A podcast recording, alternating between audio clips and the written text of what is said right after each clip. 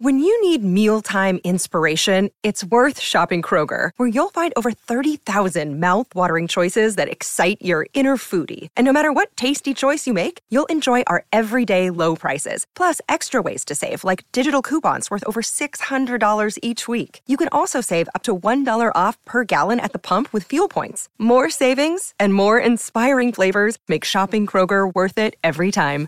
Kroger, fresh for everyone. Fuel restrictions apply. Música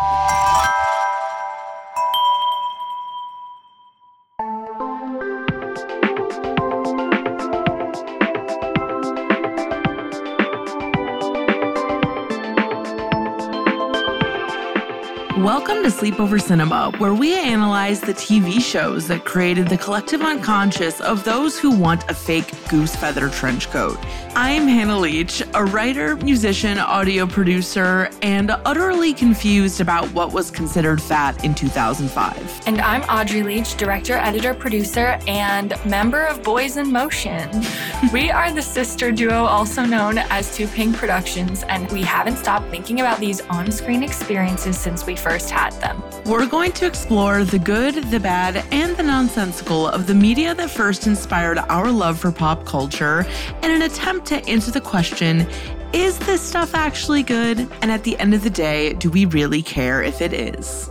Today we are talking about the Disney Channel's That's So Raven. Let's go. If you could gaze into the future,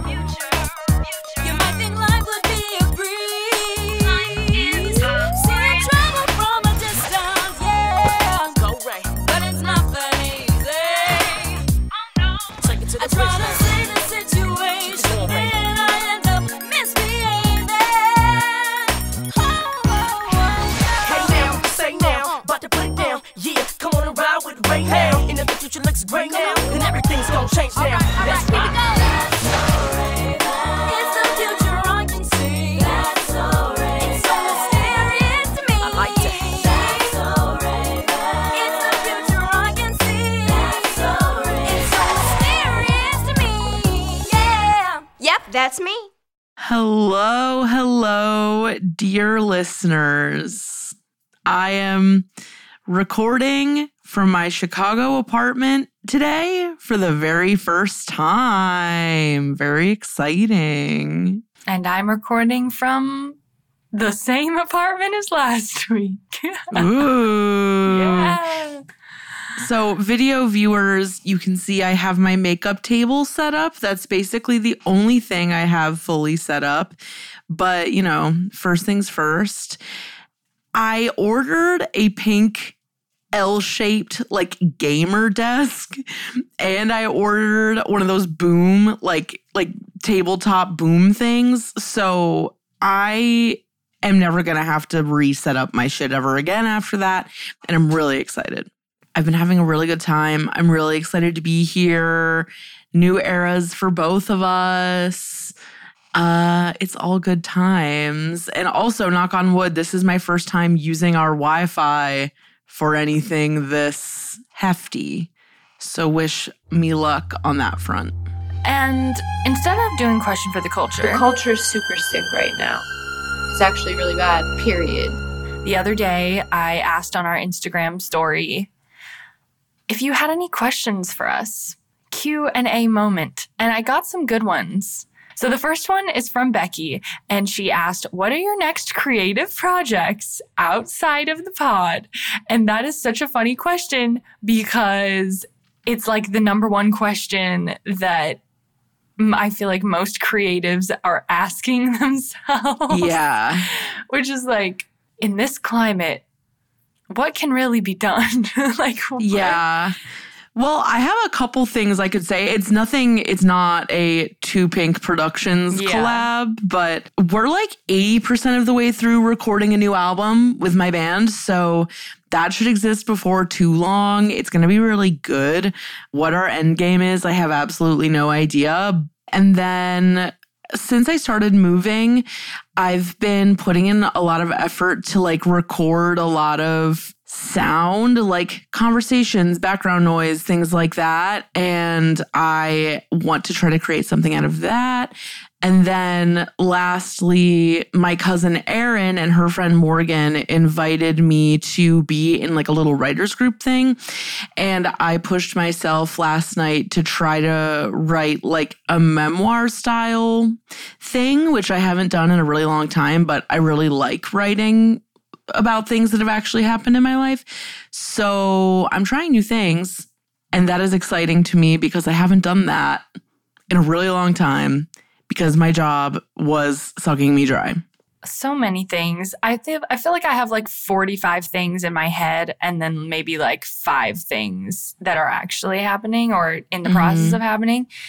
Um, one aspect is just that I'm always editing different things. A lot of times it's like music video stuff or like commercial type stuff or yeah, I'm doing like more fun things now than I was also when I had a full time job. But that, and then I'm still in the midst of producing with Hunter his film that he wrote and directed called From the Flesh, which we actually found out this morning got into another film festival. So that's fun. I would say another creative project we are experiencing outside of the pod is kindling our new lives in new places in our mind's eye with our creative approach. Okay. I like that. I think that's valid. yeah. Oh, interior decorating. There you go. That That's what that I'm saying. There are some ideas and things that we had going that died and that may or may not be revived, but we'll see. Yes. Also, we we used to talk about potentially adapting your play and stuff like that. Yeah, So, that's true. That's not off the table. Not off the table. We're entering a new season of life. So Mm-hmm. we will see what happens. But thank you for asking that, Becky. That's so nice. Yeah. I'm glad you are curious. So this comes from Kirk. I have no idea if we're right or wrong with this, but he said F Mary kill Gordo, Darren, Aiden. Which when I first read that, I was like, what could that mean? Gordo, obviously Lizzie McGuire, right? Darren, Mhm. as told by Ginger, I would assume. And we Aiden, think, yeah. Aiden is the only the only person named Aiden in anything we've covered is Sex in the City. So maybe that is it. I think that's it. but two of those people are children, and one of them is a middle Okay, okay, okay. Suspend your disbelief with the age thing. Let's talk conceptually. I guess. Mm, I kind of stand Darren. Um, Same. Maybe it's like Mary Darren, F Aiden, kill Gordo. I think I actually agree with that 100%. I don't like Gordo and I don't care about Gordo. I like him, but like I did, we didn't. He didn't really get to grow up enough for me to like not see him as a, a little baby. Uh, okay, next from Vegan Fries on Instagram. What are your favorite things to watch on YouTube or must watch YouTuber? Oh boy. I, I, you know what? I think it might be a little bit embarrassing how much YouTube I still watch in the year 2023. A lot of people go to TikTok for that kind of mindless entertainment, but I'm still a YouTube girl, even though the things that show up on the subscription feed are so much worse than they used to be because they put shorts on your subscription feed because they're trying to mimic like a TikTok effect. And you know how they mm-hmm. have reels, like if you go on the app on your phone, it's more like TikTok. I don't give a shit about that. I like Yeah. long form, numb my brain content. I don't want to have to be, I don't want to have to actively be scrolling, you know? Same. Same. We're on the exact same page with that. Okay, well, we got to kick it off with ASMR. Can't ignore Yeah. that. So, Goodnight Moon and Gentle Whispering are my faves. Mm-hmm. Also, this girl, Oceana, I just started watching. You Do you just know what that started wa- is? You just I started ju- watching. Because I just got the Aquamarine one, like, I kid you me. not. I started watching her channel when I was like probably 20. Whoa. Otherwise, oh, okay. There's this guy that Josh and I love. His channel is called Any Austin. And he does this thing where he goes around highly populated towns in different video games and conducts an unemployment report.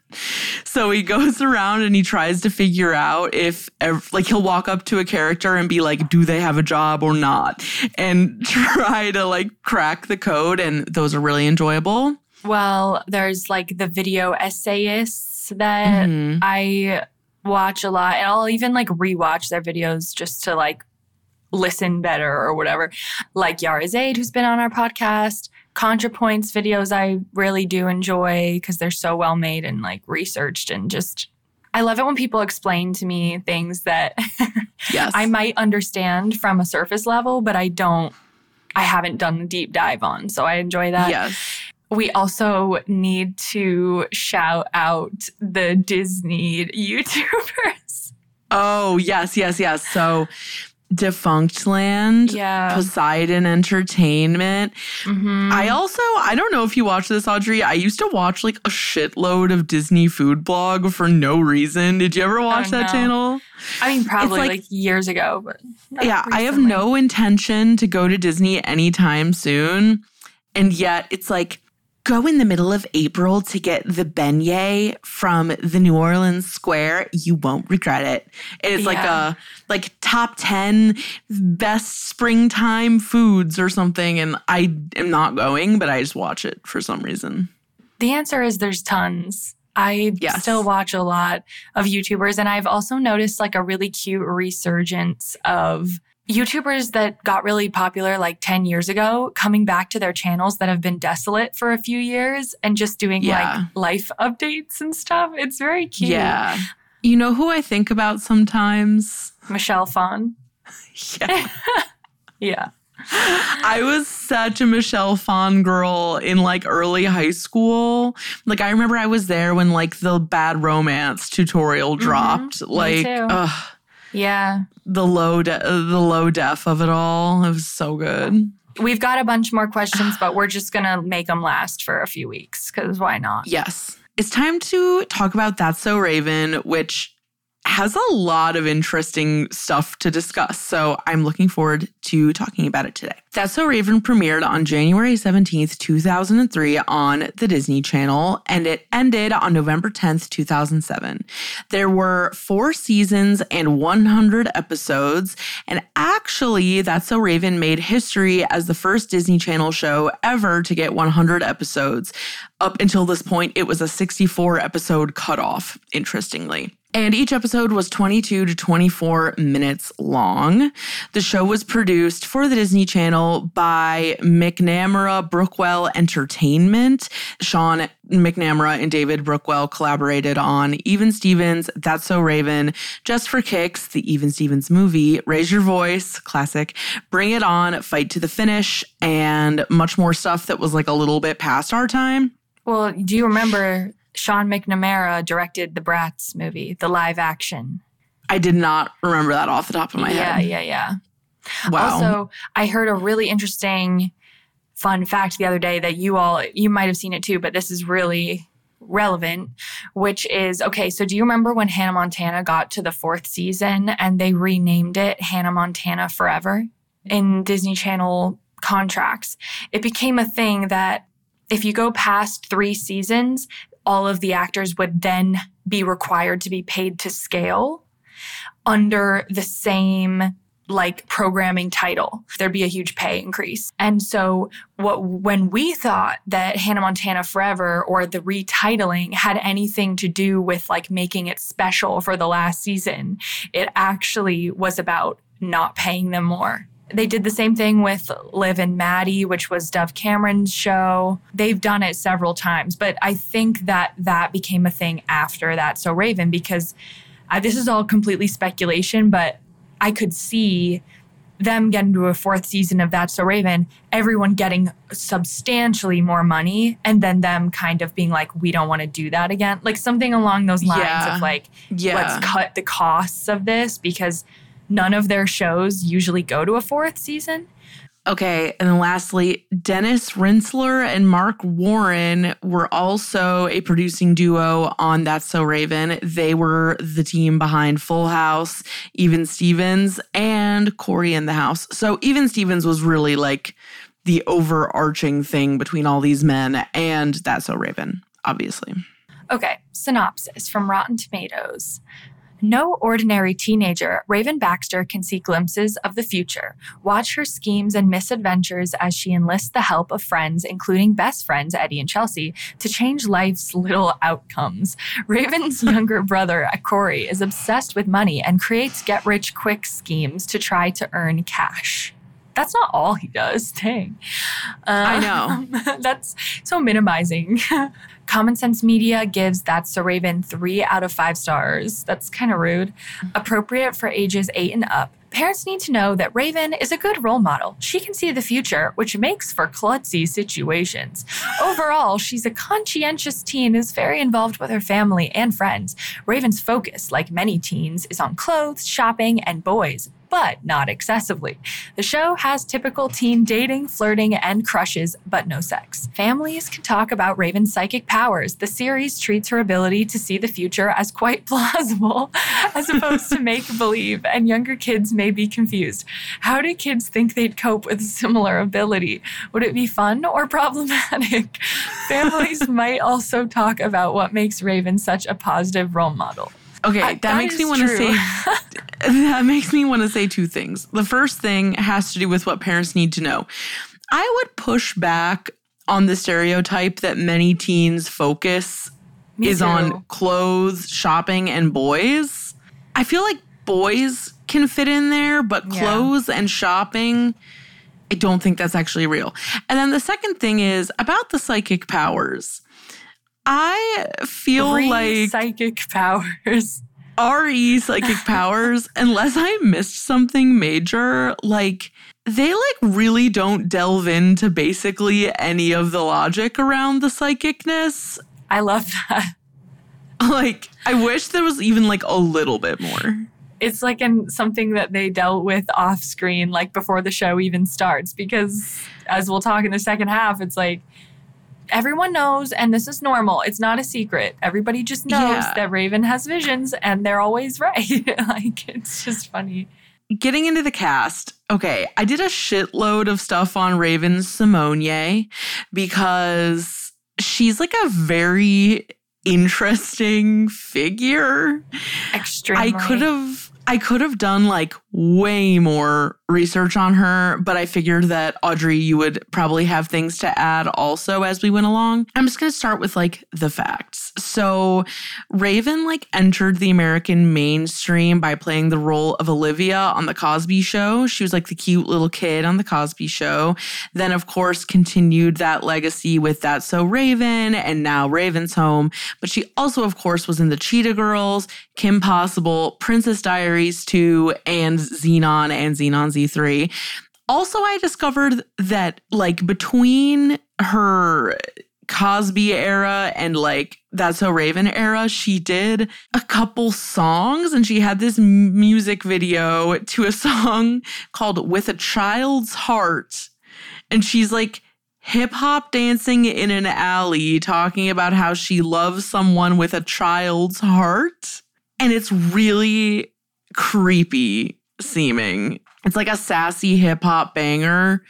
And she's talking about loving with a child's heart. I just don't like that.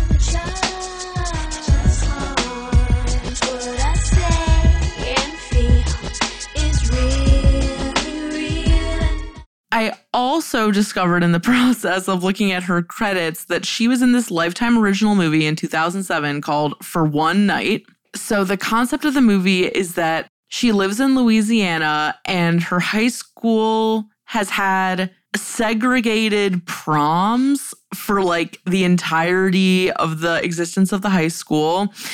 And I tried to find a trailer for it. And the first video I found was like exterior of a southern uh, plantation looking house with like a gigantic lawn jockey in the front yard and then it was like all these white southern parents talking about how like segregation is a good thing and this is not set in the past this is set in 2007 It just seems extremely bizarre. And I have a link to the full movie in our notes. And I feel like it would be a really good episode if we decided to go there because it seems really interesting. If you guys have seen For One Night, please let us know because it doesn't even seem like something real. Raven starred in Sister Act on Broadway in 2012 which I didn't know. And now she's on Raven's Home and she hosted uh, or she co-hosted The View for a year. Now she's almost more of like a public personality than an actress.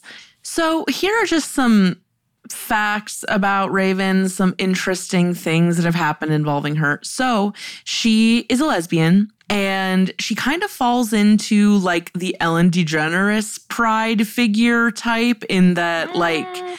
Audrey's scrunching her face in that she's not universally beloved by the community. Oh, yeah. She's kind of polarizing. A fun fact about her is that she was a guest star on the first episode or second episode of RuPaul's Drag Race All Stars 2 and has single handedly been credited to be the reason why Adore Delano dropped out of the When competition. critique started, Adore said to Raven, quote, I loved you on The View. To which Raven swiftly responded with, Well, you're not gonna love me after this. So she was also the co-host of The View for a year, as I said, um, which did not go without controversy. For example, she got a lot of shit because in a segment on The View, they were talking about judging people based on their names, and Raven said that she would never hire someone named Watermelon Watermelondrea. And her whole relationship to race is like really, really, really interesting. And obviously, like, we're two white girls, so we're only going to be able to bring as much nuance to that conversation as is possible for us. Another interesting thing. So, when Raven's Home came up and they revived the show, Disney offered to make Raven a lesbian.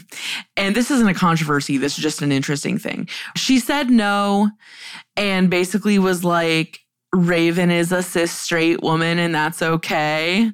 Like, that's just who she is. Now, Raven has a podcast with her wife, Miranda Pearman Maday, who is a white woman, just as a side note, and was just like a regular person before she met Raven, as far as I can tell through my research. On that podcast, Raven has said that she believes that she's psychic as a real life person. Interesting. I would too if I was in her shoes. a big thing with Raven is like you hear her talk a lot about her weight and how she was hyper scrutinized by Disney. She talked about how she wore like three sets of Spanx at the same time when she was a teenager. Apparently, she also got two breast reductions before she turned 18 her body was just like a big point of contention for people.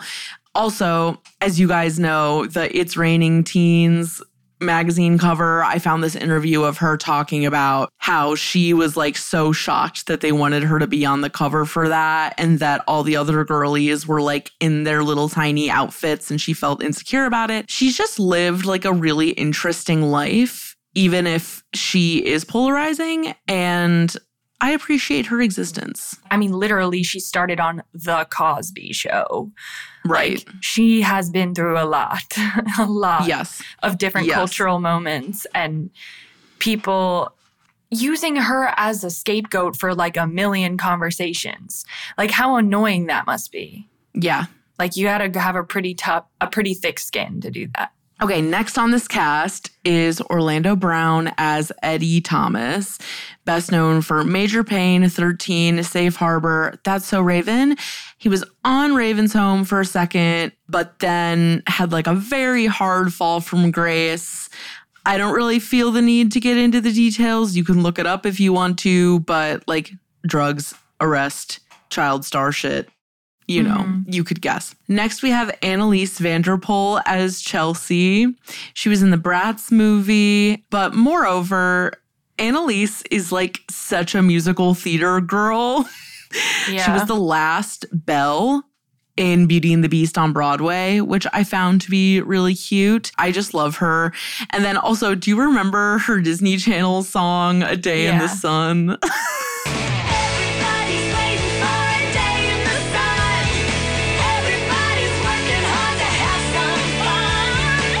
And then we have Kyle Massey as Cory Baxter. He's also in Life is Rough. Cory in the House, which of course is the That's So Raven spinoff, and recently was in the show Millennials. Also, he sang the theme song for the cartoon Yin Yang Yo, which I forgot existed until this very morning. Then we have Rondell Sheridan as Victor Baxter, aka Dad. He is also in Raven's Home and Minor Adjustments. And honestly, Cory in the house. Oh, yeah, of course. And Cory in the House. And weirdly, he didn't have that many credits. So I don't really know what his tea is, but I really like him in this show. So thank you, Rondell. And then lastly, we have T'Keyah Crystal Keymáh as Tanya Baxter, aka Mom. She was on Cosby, so not the Cosby show, but like the one after that for a ton of episodes. She was the only woman to star in all five seasons of In Living Color. Fun facts she won Miss Black Illinois and was first runner up in the Miss Black America pageant. And in her time on In Living Color, she wore her hair naturally, which was like very rare for the time, and is revered as a natural hair icon among Black women. Memories of this show. This show started when I was in second grade, actually. And I remembered it being like a lot more annoying than it actually is. I went into this being like, I'm not going to enjoy watching it. And that is not the case. I think it's just like the catchphrasefication of Disney Channel, like how they made her say like "oh snap" by the end. I love it. That stuff always was corny to me. I just couldn't take it. There's elements to my sense of humor that I genuinely do think got some of their bearing from That's a Raven. Like, Yeah. it just, to me, that sh- the show is like everything. Like, it was probably my favorite to watch Ooh. On Disney Channel, like more than more than any other. But I've been rewatching it recently with Hunter, and what we realized is that we kind of don't remember season one that much. But season three, like the, you know how they would change the edit for the theme song? Yeah. The season three theme song edit is the one that I had ingrained. So I think that is the season where I really checked in. I mean, I, I feel like all the memories and stuff are just going to be things we talk about in the second half. For some reason, I associated Chelsea with like you. I don't really know why, but She's so dumb, though. I know. That's why I don't know why I tie them together. But okay. So I guess we'll just save most of our memories for the second half because they'll just come up organically. So you can watch all of that So Raven on Disney Plus. That's what we both did. be right back.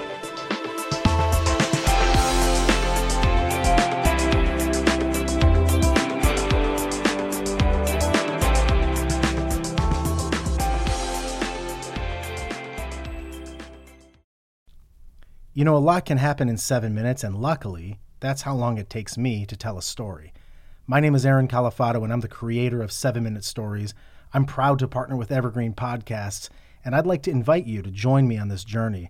I'm going to take you on some crazy roller coaster rides using my unique extemporaneous storytelling style, and together, we're going to try to make sense of the world, all through the art of storytelling, and all in approximately seven minutes.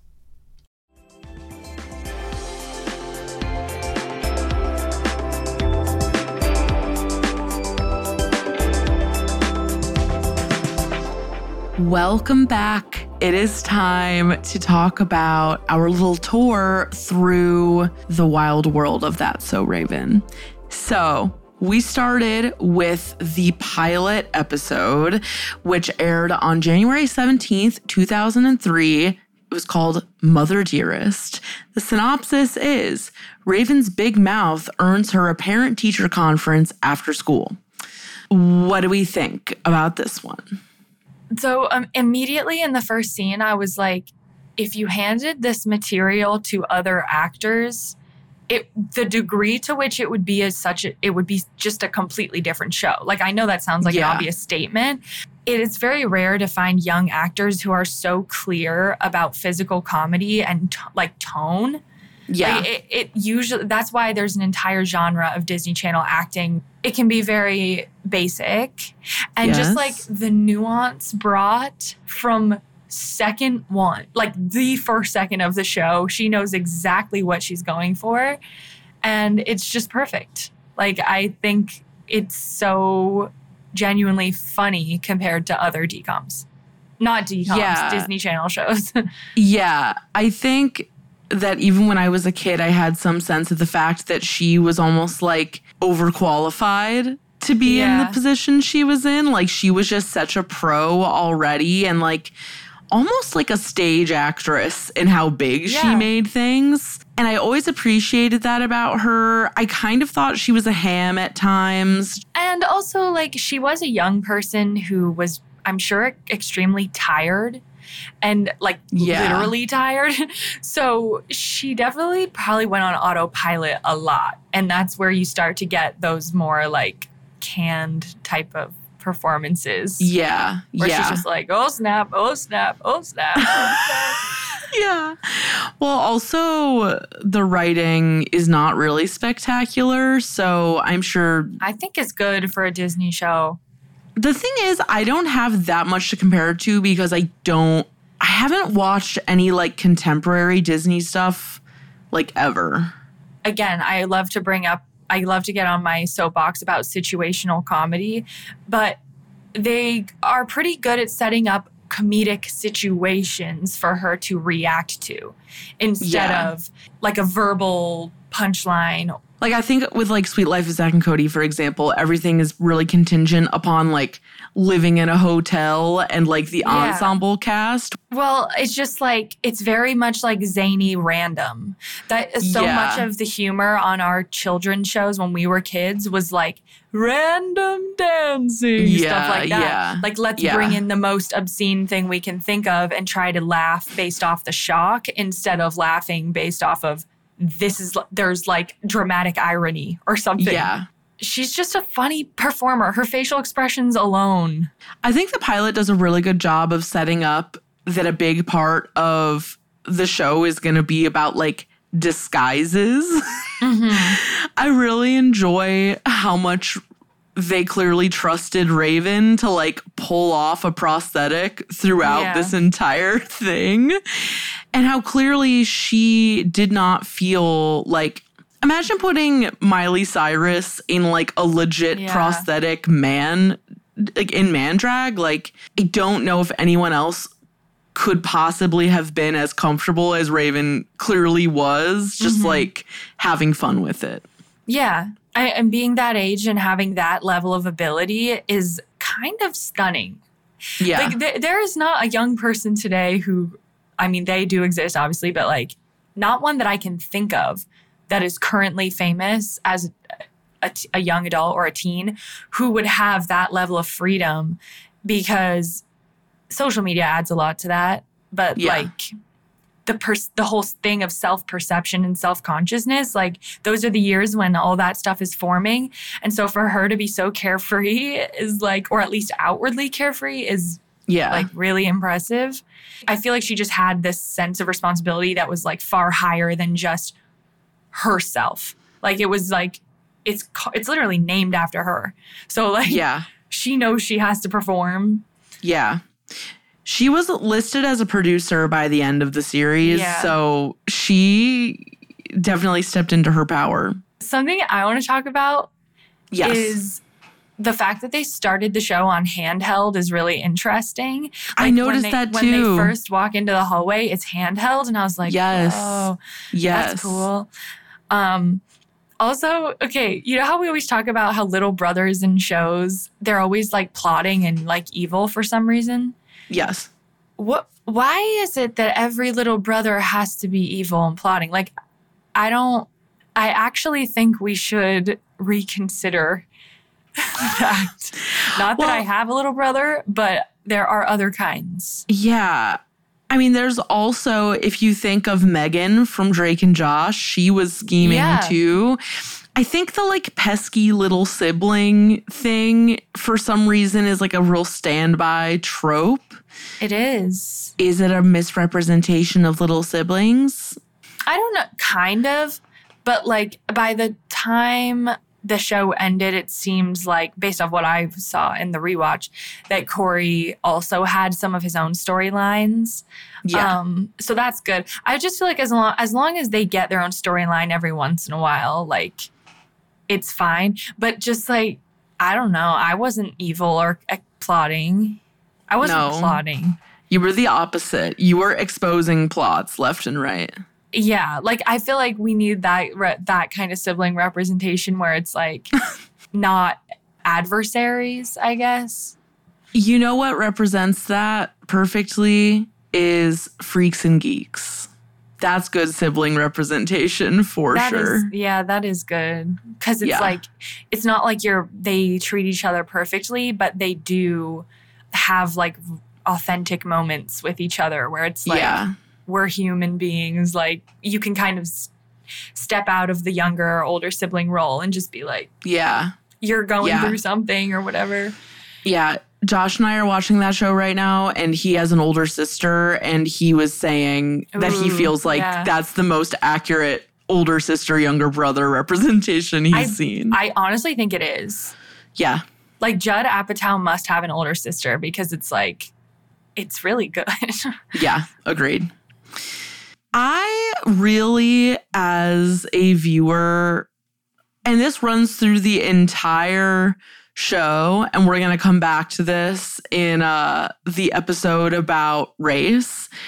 The entire show, I'm like, they're kind of acting post racial, but like they are this black family, and you're like waiting for there to be like more of an in joke or like more black culture infused into it. But like it's the Disney Channel, so they kind of won't go there. But then if you even think of like the Proud Family, they have done it before. I just feel like this show occupies a really strange pocket in like the black family show landscape because it's on Disney Channel. it was just like huge progress though for Disney Yeah. Channel. Yeah. And Yeah. honestly, what something we've talked about in the past, I'm not sure how it compares to their programming this year or like in the past few years. I feel like their level of black programming went way down for a long time. Yeah. There, there was like a golden age, and Raven had a huge part of that. Like because Yeah. she she proved to these you know old white guys basically that there was huge demand and popularity for black led shows, both family shows and standalone. Like I feel like Raven gave way for True Jackson VP and gave Mhm. way to um, Zendaya also. That's interesting. That also just reminds me of how, like, on Nickelodeon, they had like Kenan and Kel and all Mm-hmm. that, and like Little Romeo and all those shows. And I think they had Taina also. Should we move on to the next one? I feel like we didn't really say that much about the episode itself. Well, it's really just an intro to the characters. Like nothing, nothing all that notable happens. But what is notable is that Chelsea is not in it. I tried to look up why, and I did not discover it.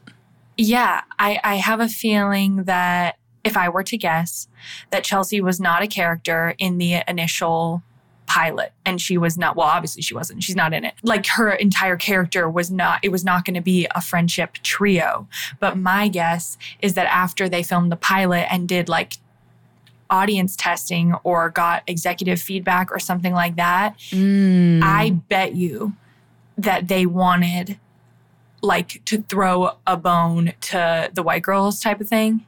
Like, do you know what I mean? Like, like Yeah. as a as a attempt to get more people to watch. I Yeah. just have a feeling that that is true, it would make sense. Which I think would also explain why they chose to characterize Chelsea the way they do, because Yeah. they make her selectively dumb. like, Yeah. sometimes she's really dumb and then other times she's acting like any other person her age i don't know the other thing is that they all look way older than they're supposed I had that same thought. yeah I was like, this does not look like, they don't look like children, like at all. Anneliese van der Pol has always looked 27 Agreed. like from day one, 27. I also wonder if maybe the original idea was that like Eddie and Raven would have like a will they won't they Yeah. dynamic. Yeah.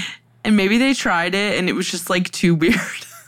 Well, you know what? Like watching the pilot, I was like, obviously you miss what you know will be there later, but I was like, I I do miss Chelsea because even like the relationship between Eddie and Chelsea uh, can be entertaining. The relationship between all of them together and individually can be entertaining. So, yeah. I don't know. I, I guess without Chelsea, they just would have been forced into a will they, won't they? And maybe they didn't want that. Okay, now on to the next episode. Season 1, episode 18, If I Only Had a Job. It aired on September 12th, 2003. Raven has a vision of her dad, Victor, getting fired by his new boss, so she goes down to the restaurant to prevent the vision from coming true. When is she going to learn that that's not how it works? When that fails, she comes back disguised as a famous pop star and throws a loud tantrum in the restaurant, complaining about the poor quality of the food since Victor left. Why was this one that we watched, though? I'm just curious. Okay, because to me, I always think about the the musical number, Yeah, yeah. which is since Victor left, the food's no good. Since Victor left, the food's no good. And then there's like a random gospel uh, trio that just uh, appears out of nowhere. Since Victor left,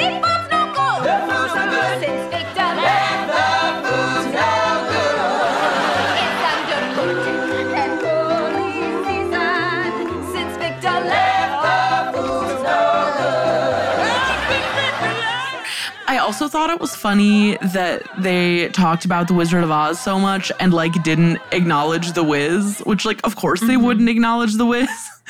Yeah. But that was funny to me. Oh, and then also at the end where you kind of get one of the first glances into Raven's fashion design ability with Scarecrow from the Hood, which made me laugh. And I also was like, I can't believe they put that in there.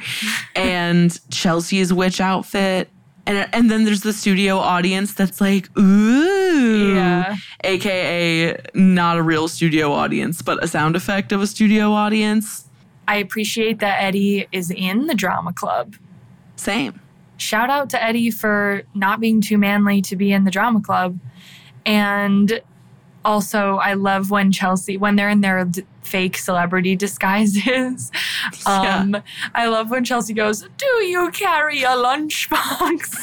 Do you carry a lunchbox? Like I knew it was coming and I was like, oh God, here comes that one line. it works for me. It just does.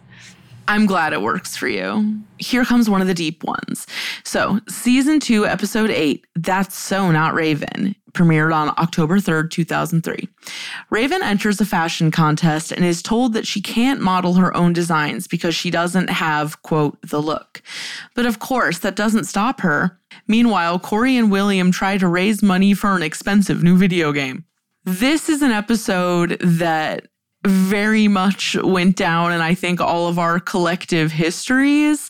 I have some interesting information just about the approach to size on that so Raven in general, but before we get to that, I feel like we should just talk about like our impressions of the episode overall. Um, I definitely it, remember it from childhood because, like, yeah. sometimes on That's a Raven, they just talk about some real shit and it's like jarring because you just watched like five episodes of the dumbest thing you could possibly come up with. And Yeah. then and then you get like educated randomly. Yeah. and it just feels good. Like it's very um it captivated me always. Not believe that the name of the model was Emacia. It's Be really less funny. subtle. Be less subtle. Kids won't know that. I know. that was really funny to me. I thought Raven's hair looked amazing in this mm-hmm. episode. Me That was like the first thing I wrote I wrote down. that down too. And then this is just a side note. Why was like loving shoes such a like a thing back then? I don't know, but I miss that. Can we bring that back? Can we have that again? like a love for shoes and just Yeah. being like out and proud about your love for shoes. Like, Yeah, love is love, even when also, it's for she shoes. She had great shoes. She always had great shoes on. She always true. had flare jeans and pointy toe heels and like the best little jacket you've ever seen. So I miss that. fitted. Yeah. Very fitted. We're kind of supposed to think this. I don't know. I feel like back in the day, like in my mind, I was like, oh, it looks better on Amacia, but like it looks good on Raven too. But now when I look at it, I'm like, it looks, Looks way better, better on on Raven. Raven. But I th- don't you think they would do that on purpose, right? I mean, it kind of Yes. it kind of needs to also look better. That's true. I was like very, very, very surprised at how small she was. Like, if that was supposed to be like big at the time, like the photoshopped version of her body really isn't even that much smaller. That really puzzled me. And it also reminded me just of like the days where like photo retouching was like this big scandalous thing. And now it's like you can do that on your phone. Now everybody just does it. Yeah. Now it's like the most accessible thing in the world. And then at the same time, when they kept being like, you're supposed to be a size two, and then they like bring like Chelsea gestures to like the the pole, like the light pole, and is like, that's Yeah. a size two. And I'm like, Anneliese van der Pol, what size are you? I just found that to be strange too. Like, you're never gonna catch me talking about skinny shaming, but like, I just think it's really risky to ever be that specific. To illustrate it so clearly. Yeah. I don't know. I you could I could go either way on that because are you spoon feeding it to the children who it had not occurred to yet? Yes, you Yeah. are. And that can be very risky. But for the kids who already were having those thoughts, I think it would be either just kind of no harm like like they didn't take it seriously anyway or helpful maybe. But yeah, I I I don't know. I actually would love to just like know the data on that with children like because for I know from myself I didn't really give my I did not give a thought to my body until like way late.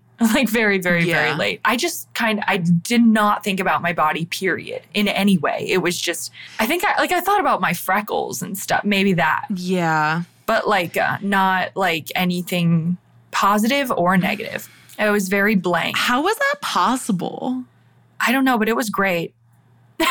Yeah. I literally don't know. I think because I was I'm I was always a late bloomer anyway. So like Mhm. Things just occurred to me later with body stuff and I also just like developed late. Not to say developed, but everything was later. So I think Mhm. like and I was just so like unconcerned with my body, but that also comes with the fact that I fit into a standard very easily. I was always like super thin as a kid. And so if I hadn't been that way, I'm sure it would have occurred to me sooner. Like I would have had thoughts Yeah. sooner. Uh, but Yeah. um yeah, like I just truly on top of the fact that I was super thin, I just was like a floating entity. Like I that's I'm just, I just was fine. I was like You I had no pure thoughts. vibes. Yeah. Yeah, I, yeah. I really didn't. Yeah, I feel like it was probably it had to have been like 3rd grade or something when I started to like be aware of things, which is really depressing. Pretty early. I will say, as an aside, one thing that I've noticed about being in Chicago already is that there's a lot of like extremely fierce fat people here. Like, Okay. yeah, like you don't really see that in New York. You don't really see it in Cleveland. I'll just say I went to a really crowded farmer's market and I just saw like a lot of really cute fat people with really cute outfits on. And I was like, slay. So, all that being said, I found this little interview with some blurbs that I thought were interesting. So, I know that I've seen things somewhere where uh, Raven would talk about how like they would try to dress her in a way that kind of hid her body or like wasn't as like yeah. loose as the stuff that other kids would get to wear on the channel. But I found this interview with one of the costume designers named Nancy Butts Martin. And she said this, talking about the episode we're talking about right now. This episode alone held space and conversation about size diversity and how important it is to be able to exist at whatever size you are. Without knowing it, That's So Raven became a show rivaling fashion's consistent push that a size zero is the only body deserving of style. And while actors have often been instructed to fit a sample size, this designer strived to make sure that was never a discussion or topic on the That's So Raven set. It clearly was a discussion on the That's So Raven set, so yeah. I don't get why they would say that. And then also, Raven just said that people at Disney said she was too big to be doing an hour and a half long concert, which is insane. And also that on the set of The Cosby Show, she was told not to eat food at age 7 Mhm. Yeah, I've heard I've heard that one. Yeah. I think in the end, though, it's a really joyful episode and like the ending is really fun. And Yeah. even Amacia being like, I don't even look like that about the Photoshop. That's an yeah, that's an important note. Yeah. Um, also, she did look like that. You know what I mean? Like, yeah. it's not like there was a huge disparity between what she actually looked like in the picture.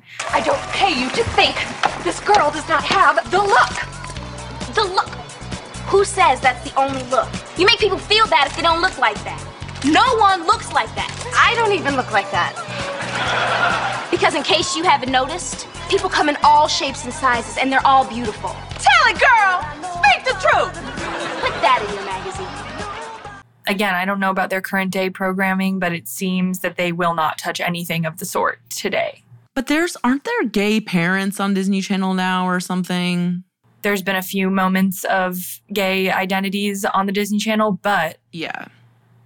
it's so sanitized, which obviously that makes sense. But I think what is more impressive than portraying an identity that is controversial is like, how do I phrase it? Like, I kind of feel like being like this person's gay on a on a kid show has a lot less of an impact than like this plot line that we're talking about because Yeah. they're having to be really specific. It's not just this person's gay and then they have a bunch of plot lines that are irrelevant to that.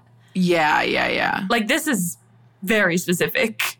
Yeah, it's about being discriminated against for being fat, which leads nicely into season 3 episode 10 True Colors, February 4th, 2005. Black History Month when this episode came out. And this episode is blatantly about racism. So, Raven and Chelsea apply for jobs at the same store, but despite Raven's great skills and Chelsea's incompetence, Raven is rejected while Chelsea is accepted. And Raven has a vision that the store manager tells someone that she doesn't, that she doesn't hire black people, as she says in the episode. The truth is, I don't hire black people. Oh, and then meanwhile, Mr. and Mrs. Baxter are uh, trying to impress on Cory how important it is that he learn Black history and he has to write this paper for Black History Month.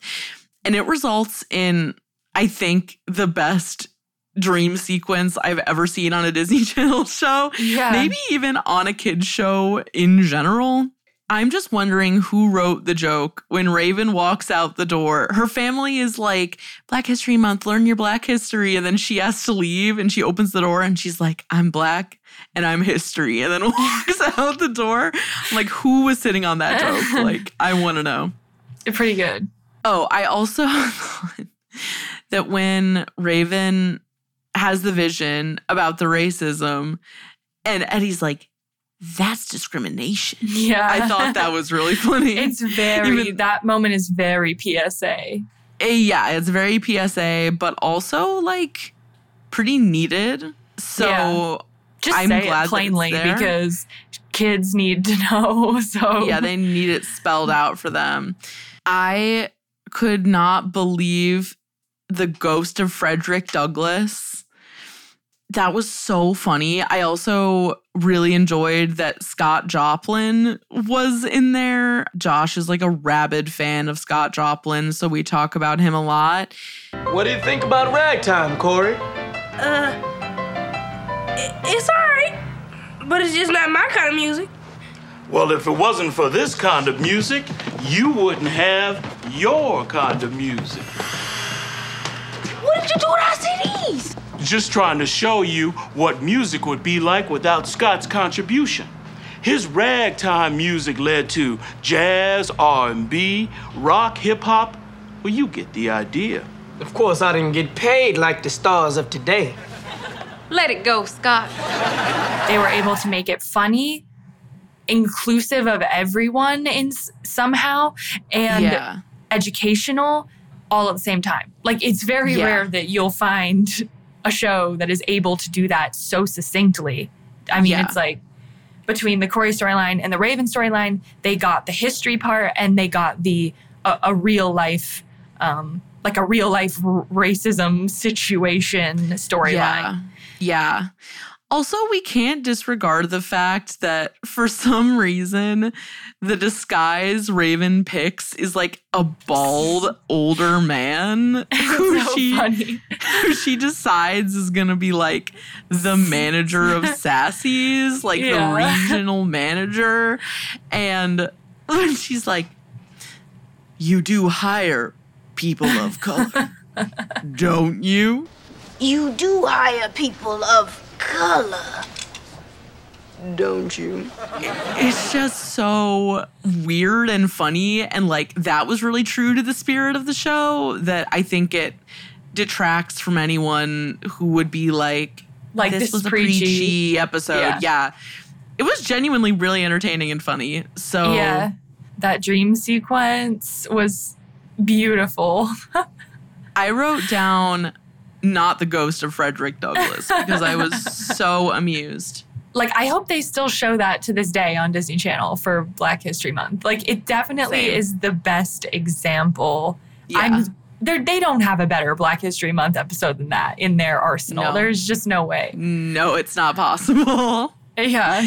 So So shout out to that one. Season three, episode 14, Boys in Commotion, came out on March 11th, 2005. I could not find a reasonable synopsis for this it's episode. Boys so in Motion, isn't it? no, the oh. name of the episode is called Boys in Commotion. Oh. Boys, we are the boys in motion. We This give you is- our devotion, boys. Sorry, I had to. Okay, yeah. This is what I wrote as the synopsis. Raven is starstruck when, through a fortuitous turn of events, her favorite boy band, Boys in Motion, takes up residence at the Baxter household. While getting swept up in her own excitement, Raven promises her classmates that she'll get the boys to come perform at her school. But will she pull it off? I mean, there's not like a whole whole lot to say about this episode, but it is very memorable to me. Like, and there's two other episodes also that we did not cover in this that are super memorable to me. One being the one where they find an excuse for Anneliese van der Pol to sing, and it's like Yes. another dream sequence situation. I'm gonna Yes. insert a little bit of that probably here because Yeah. it's ingrained into my brain. Won't be alone on my own in the hallways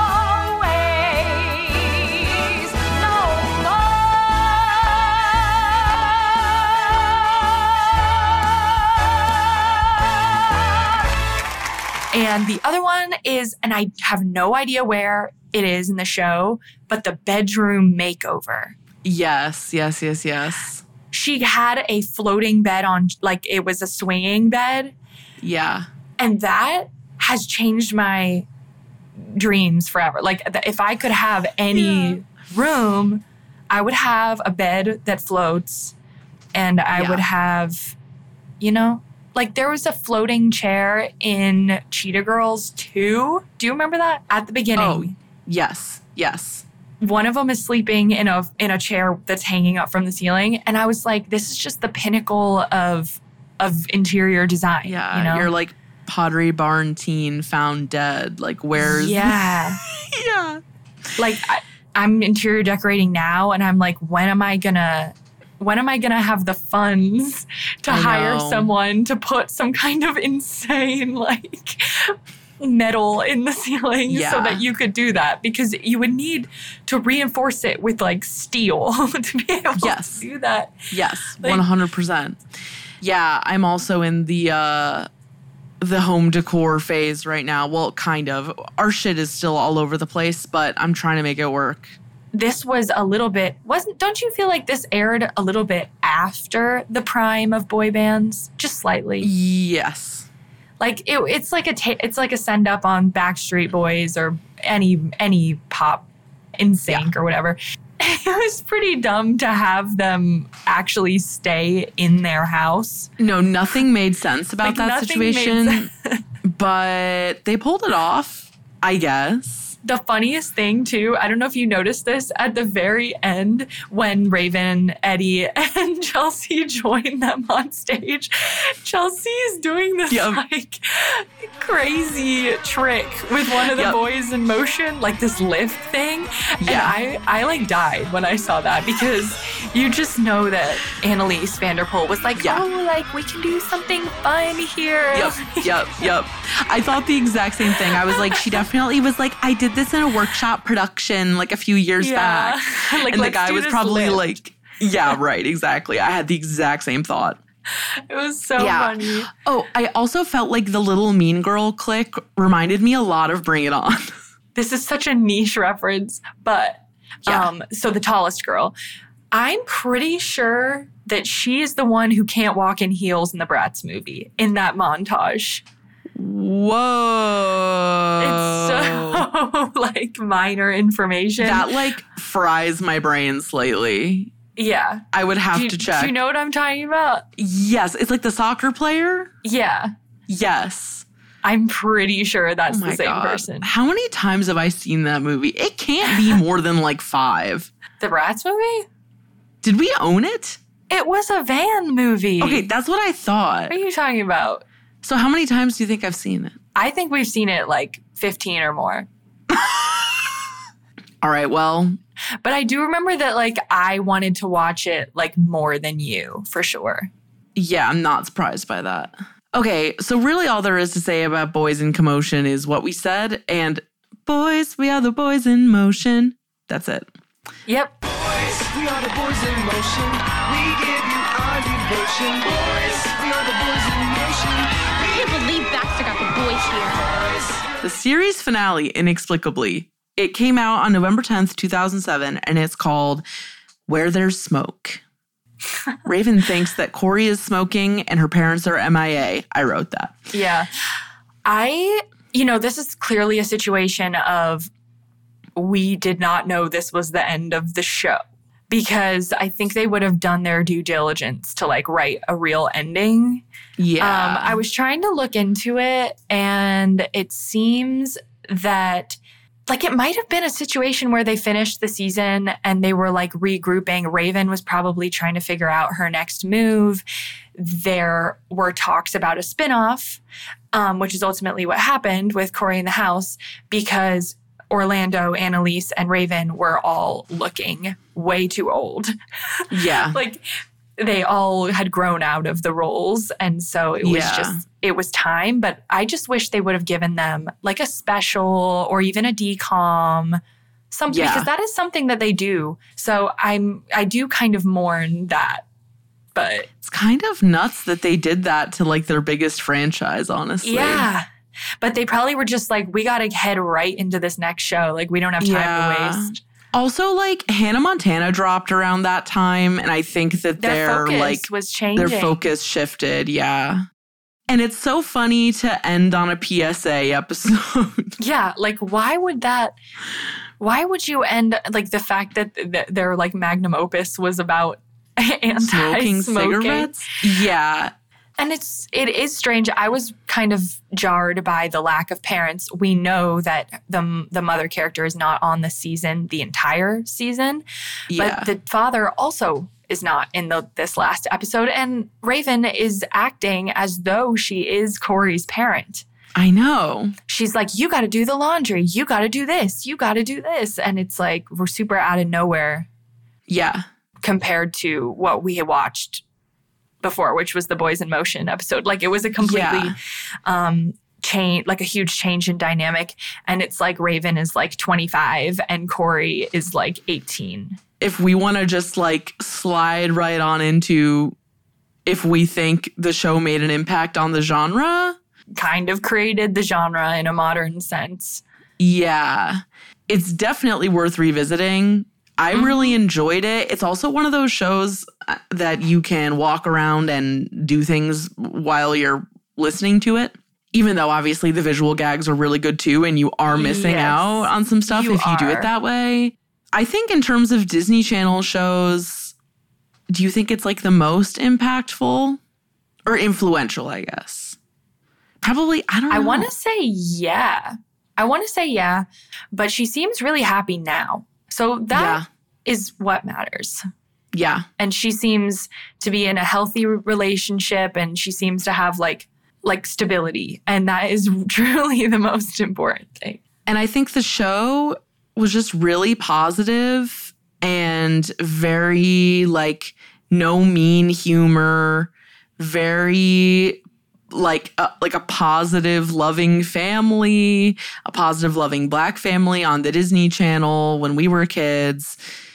Just like there's no else. It was all good. It's all good and I will continue my rewatch. Like I'm not done Yeah. yet. Yeah, it keeps going. Normally, I just want to stop rewatching or or stop whatever it is that we just Yeah. rewatched. I'm like, okay, I'm good on that for like many years or forever. But this one, I will watch. Yeah. The theme song is the best to me, best theme song on Disney ever. It has to be. Also, the transitional music is really, really good Yeah. too. Yeah. That's my Yeah. impression. That was a really good impression.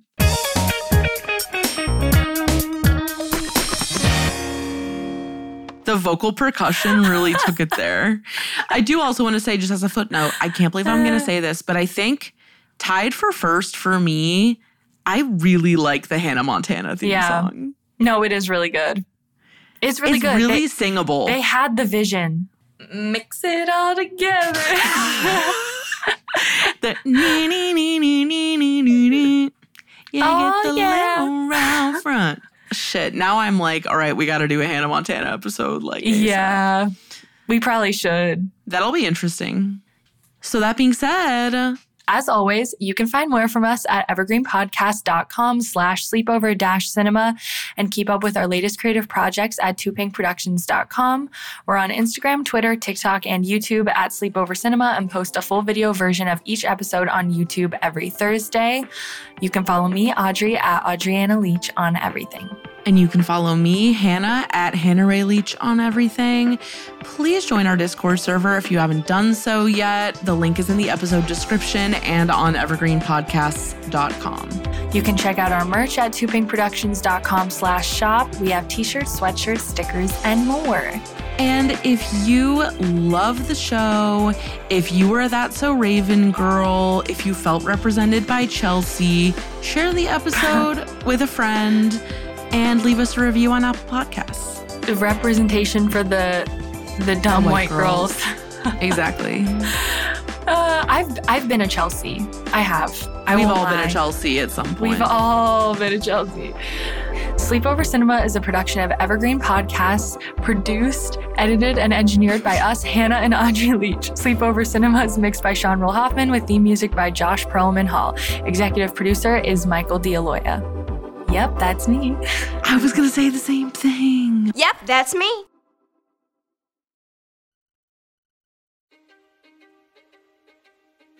History is complicated.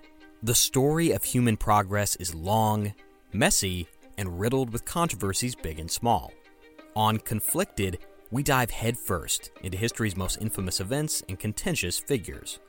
We try and untangle the good from the bad, the fact from the fiction, and the monsters from the misunderstood. Was Genghis Khan a murderous butcher or a civic pioneer? Did the Allied powers go too far in firebombing the German city of Dresden at the twilight of World War II? And how did the Marquis de Sade, acquire such a sinister reputation? And was any of it true? These are just a few of the tough questions we wrestle with and investigate on Conflicted. So if you love history or just enjoy a good story, please join me, your host, Zach Cornwell, for a fascinating new topic each and every month. Conflicted, a history podcast, is available on Spotify, Apple, or wherever else you get your podcasts. I hope to see you soon.